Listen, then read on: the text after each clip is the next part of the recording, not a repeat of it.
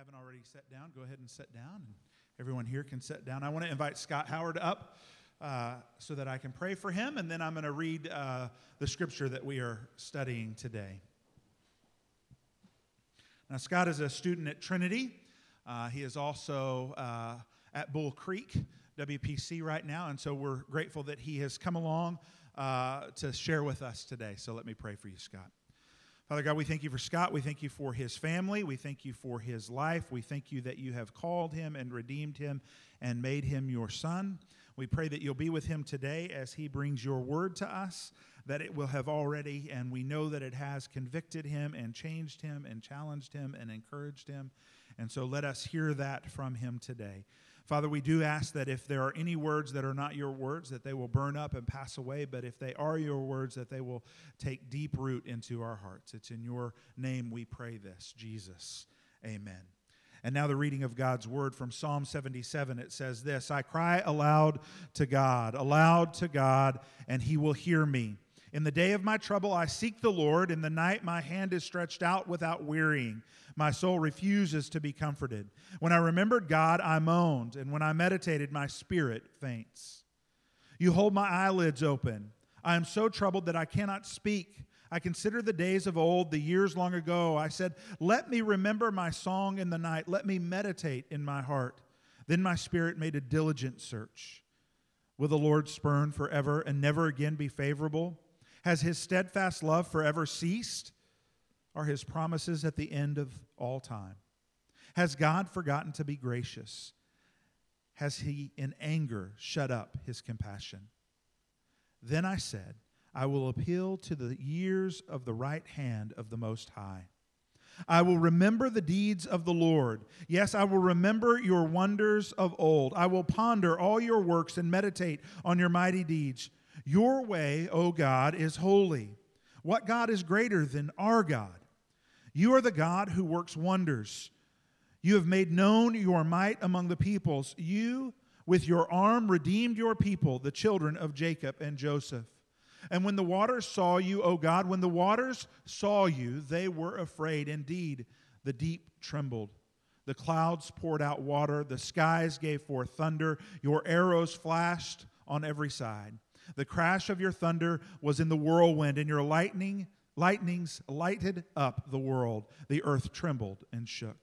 Your way was through the sea, your path through the great waters, yet your footprints were unseen. You led your people like a flock by the hand of Moses and Aaron. Thanks. This is the word of the Lord. Thanks be to God.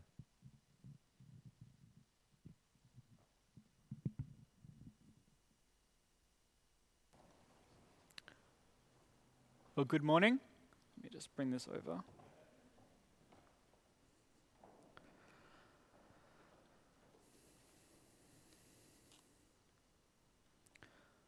So, again, good morning. Um, and this morning we're going to be looking at a lament psalm, and thank you, Lee, for reading that.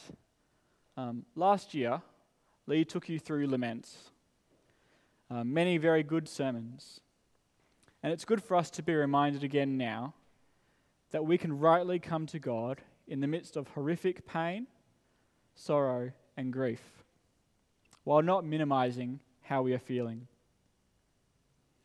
And that's very important right now as we continue to see the effects of the COVID 19 virus and the impact that that has on our country, our world, us as individuals, as well as our families and friends.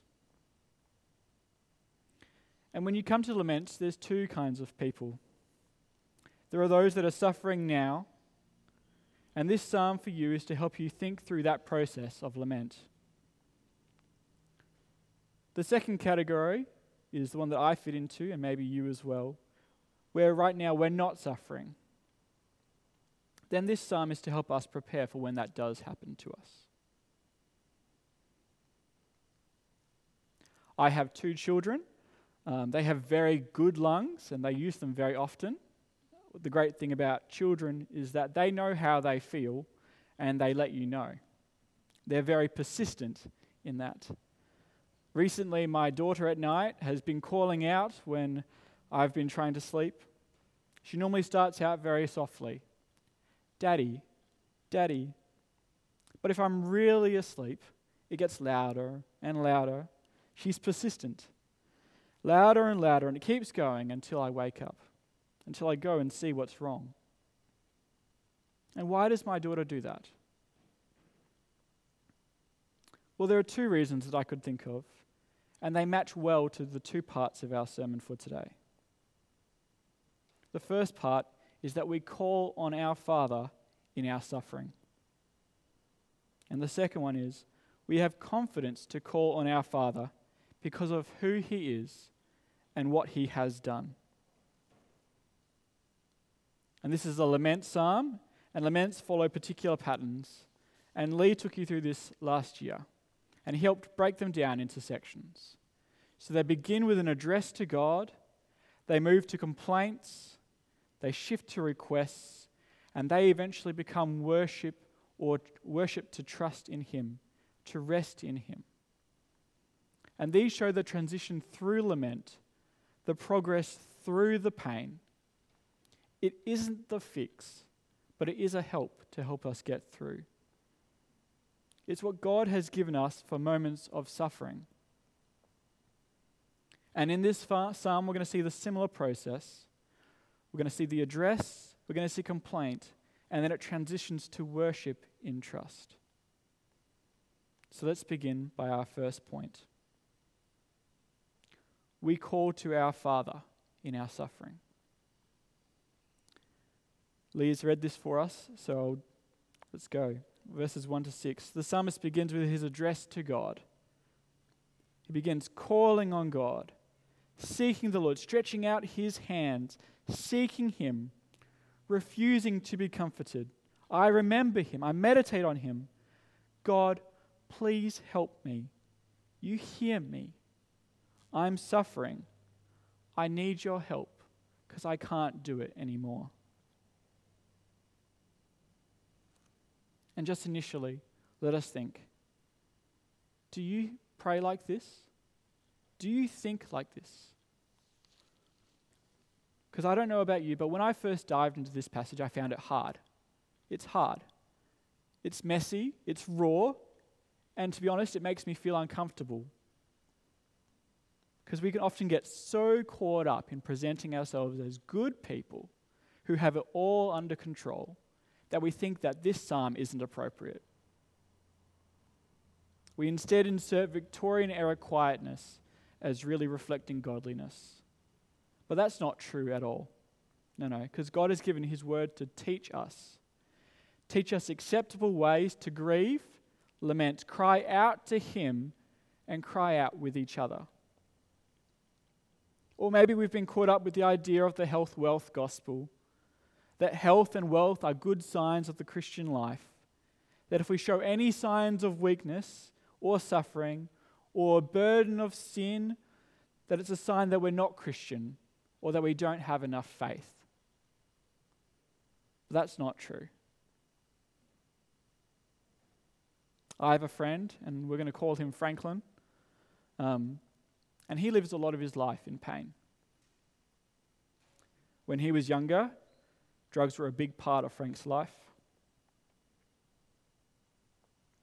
But by God's grace, he became a Christian, all before I knew him. One of the many things I appreciate about Frank is that he's always truthful with how he's going. He would often come to prayer meetings and say, You know what? Life sucks. That he's in pain, tempted, struggling, sometimes angry with God, always very happy to complain. going to drink to keep myself from crying. And I'm tempted to come along him, aside him and say, Yeah, you are feeling that way. But we can't say it like that. No, no. But this psalm helps us to see, actually, that my friend understands lament and this psalm better than I do. Because he lives it.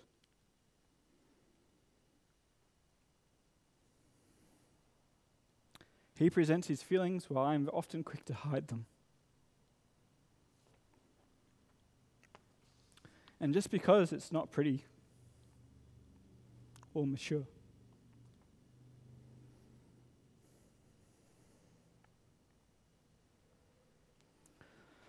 But God can handle our pain and our feelings because He gave them to us.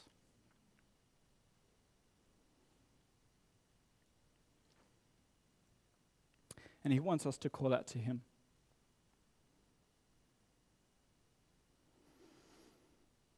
Just like my children in the night when they fall out of bed.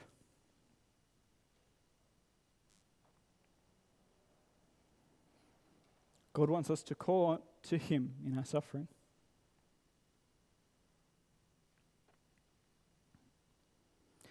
And right now, there are many people calling out.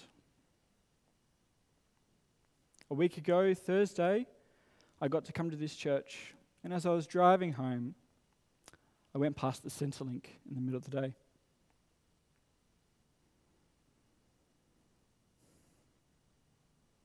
And there was a line coming out, going down the road.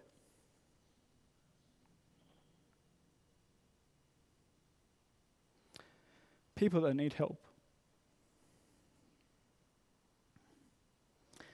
And I don't think the psalmist is in financial pressure, but it's still real. Businesses shut down.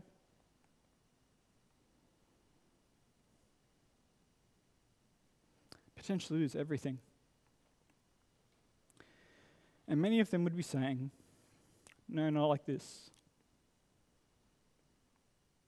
God, please help me.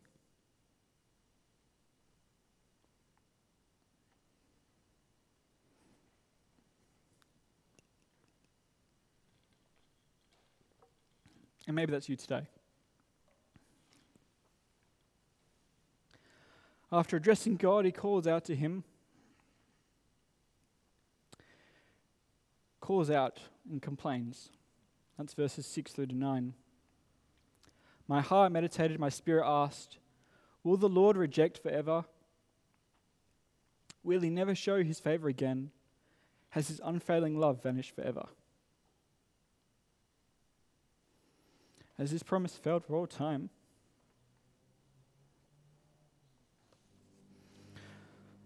Has God forgotten to be merciful? Has he in anger withheld his compassion?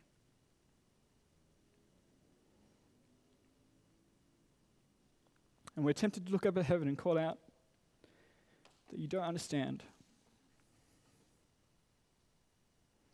Because you're all up there in heaven,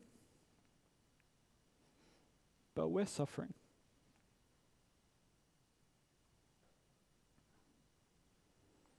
And while I read this in sadness, you could read it in anger. Has God forgotten us?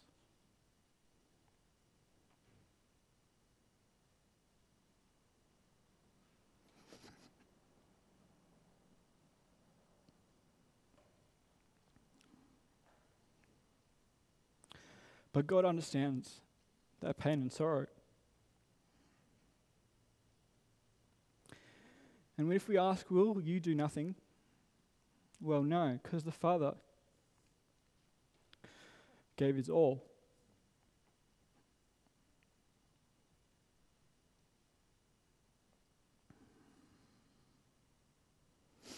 The Father gave his Son to be killed.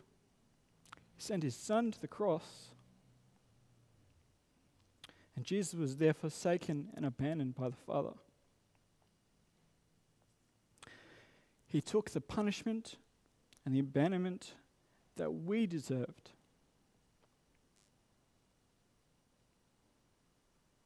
So that we don't have to. On the cross, he bore m- more suffering, more grief, and God's wrath for us. So that we ultimately won't have to.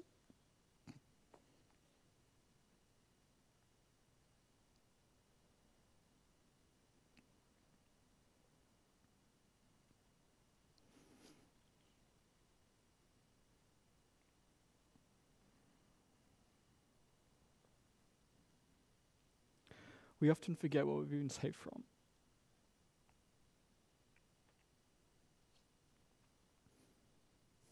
Especially when the now is so painful.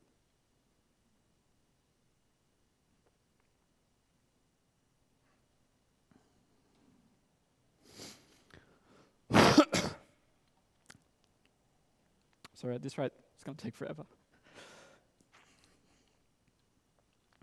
And this doesn't minimize your suffering now but Jesus understands what you're going through. It allows us to know that God doesn't abandon his people, and that we must continue to call on our Father because he does hear us.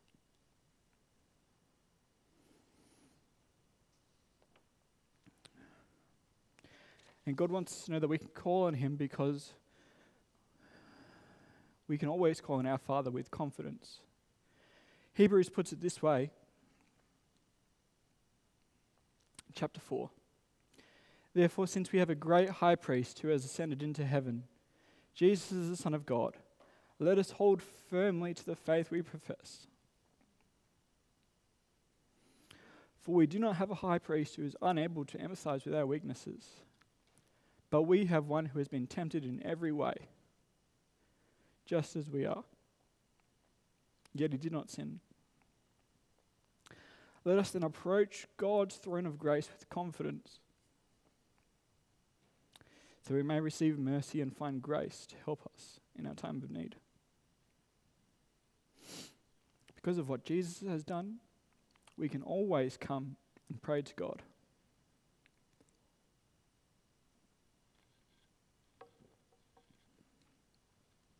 And the second part of our psalm is that we have confidence to call on our Father because of who He is and what He has done.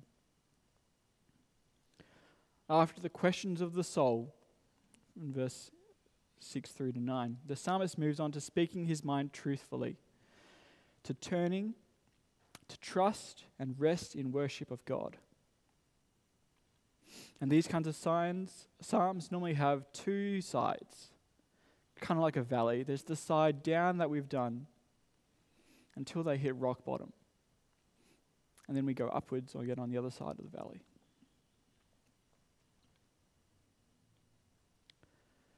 The psalmist has asked questions like Will the Lord reject forever?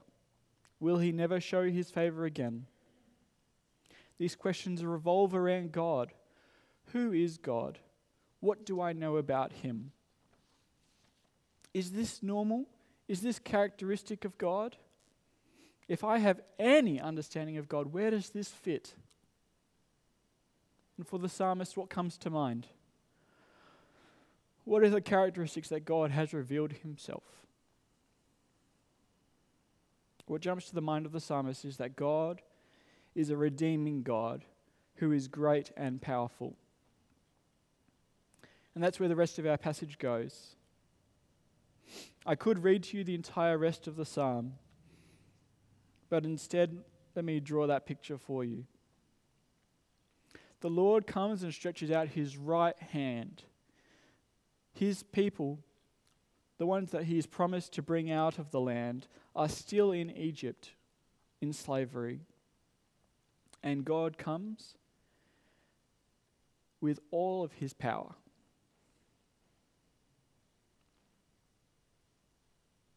I don't know if you've watched the good old DreamWorks film, The Prince of Egypt. But one of the things it does well is it shows the absolute power of God. As he sweeps his people up, destroys Egypt, and takes them towards the promised land.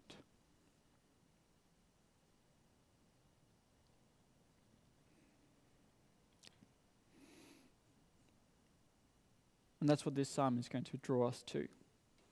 And at first, this may seem weird. Why is the psalmist relating to God through what he did in the past? Most likely, not even to him or for him, but to his forefathers, possibly his great grandfather.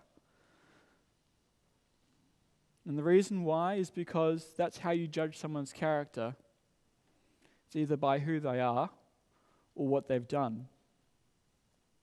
And we do this too, don't we?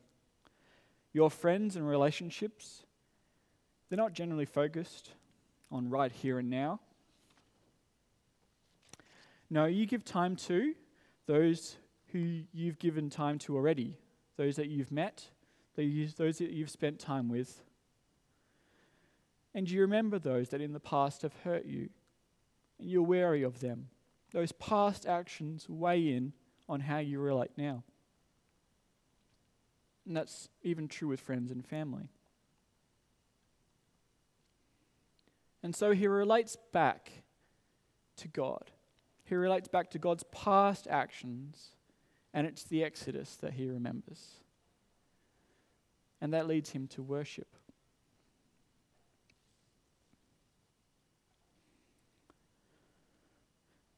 The psalmist worships God for saving his people, redeeming them out of being complete slaves, unable to do anything,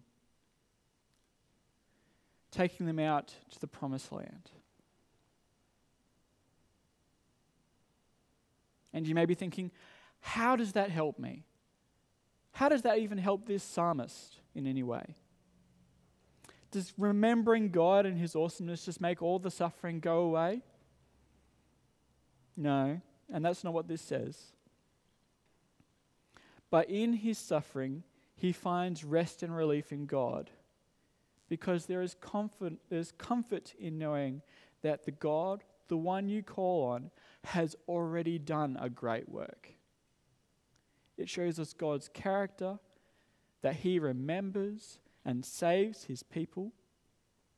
They saved his family, and even placed them in the land where he is in now. God saved the people from a greater trouble than what he is in right now and took them to a greater position than what he could ever ask to be in. Part of his people, choosing them to be his people and for God to be their God. And so, in the midst of our psalmist's suffering, after coming through the point of complaining, he remembers who God is and also what he promises to do. Our passage wants to say that even in the midst of our suffering, remember God. Not just who he is, but what he has done, so to give us a firm hope in the future in our suffering. The psalmist remembers that God took his people completely from slavery did it all. He split the sea for them to walk through. God did everything. He broke nature for them. Won't He do the smaller thing? Won't He help you? Won't He hear you? The reason my daughter cries out in the night, although sometimes it's just her being naughty, is because she knows that I love her.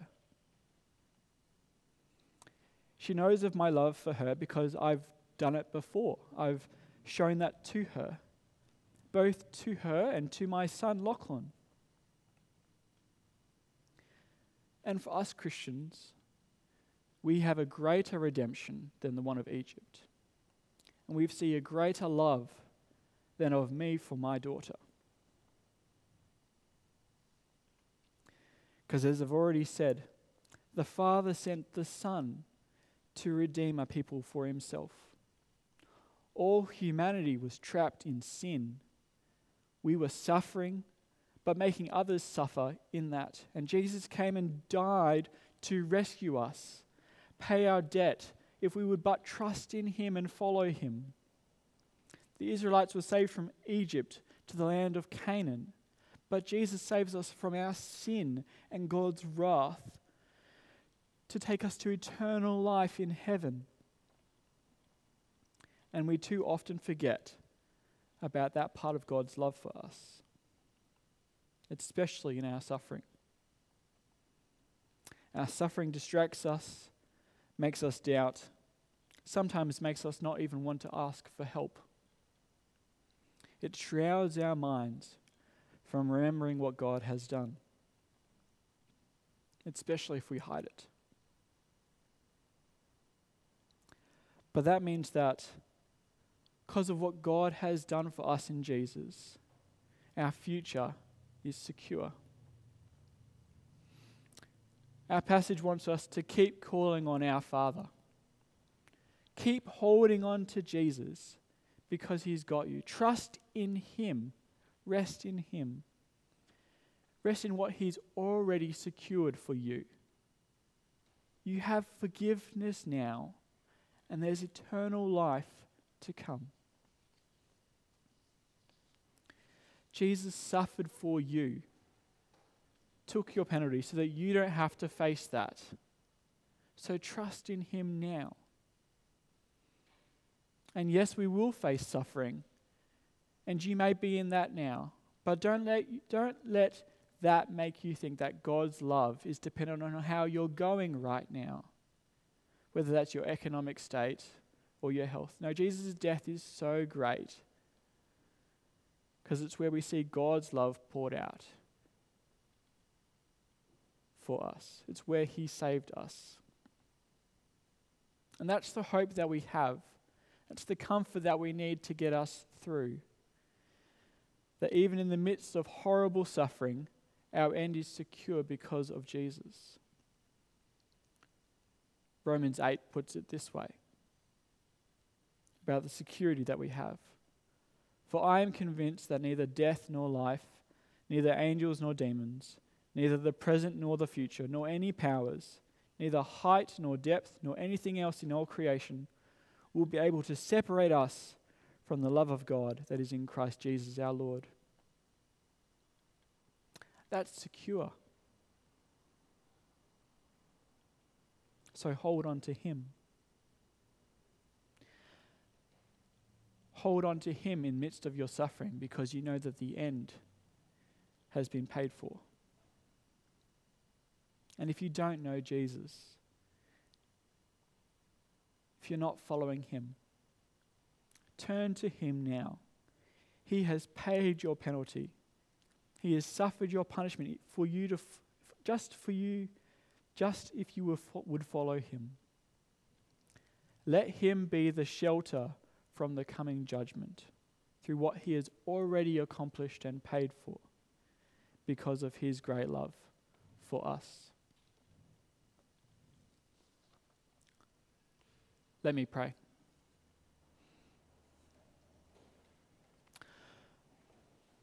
Lord, we Lord, help us to be always calling out to you, calling out to you in confidence because we know that your Son has done it all for us. He's allowed us to have access to you in prayer, and He has secured our future, eternal life with you, if we but trust and follow you. Lord, help us to do that now today and in the future. Please bring us through our suffering. We pray this in the name of your Son. Amen.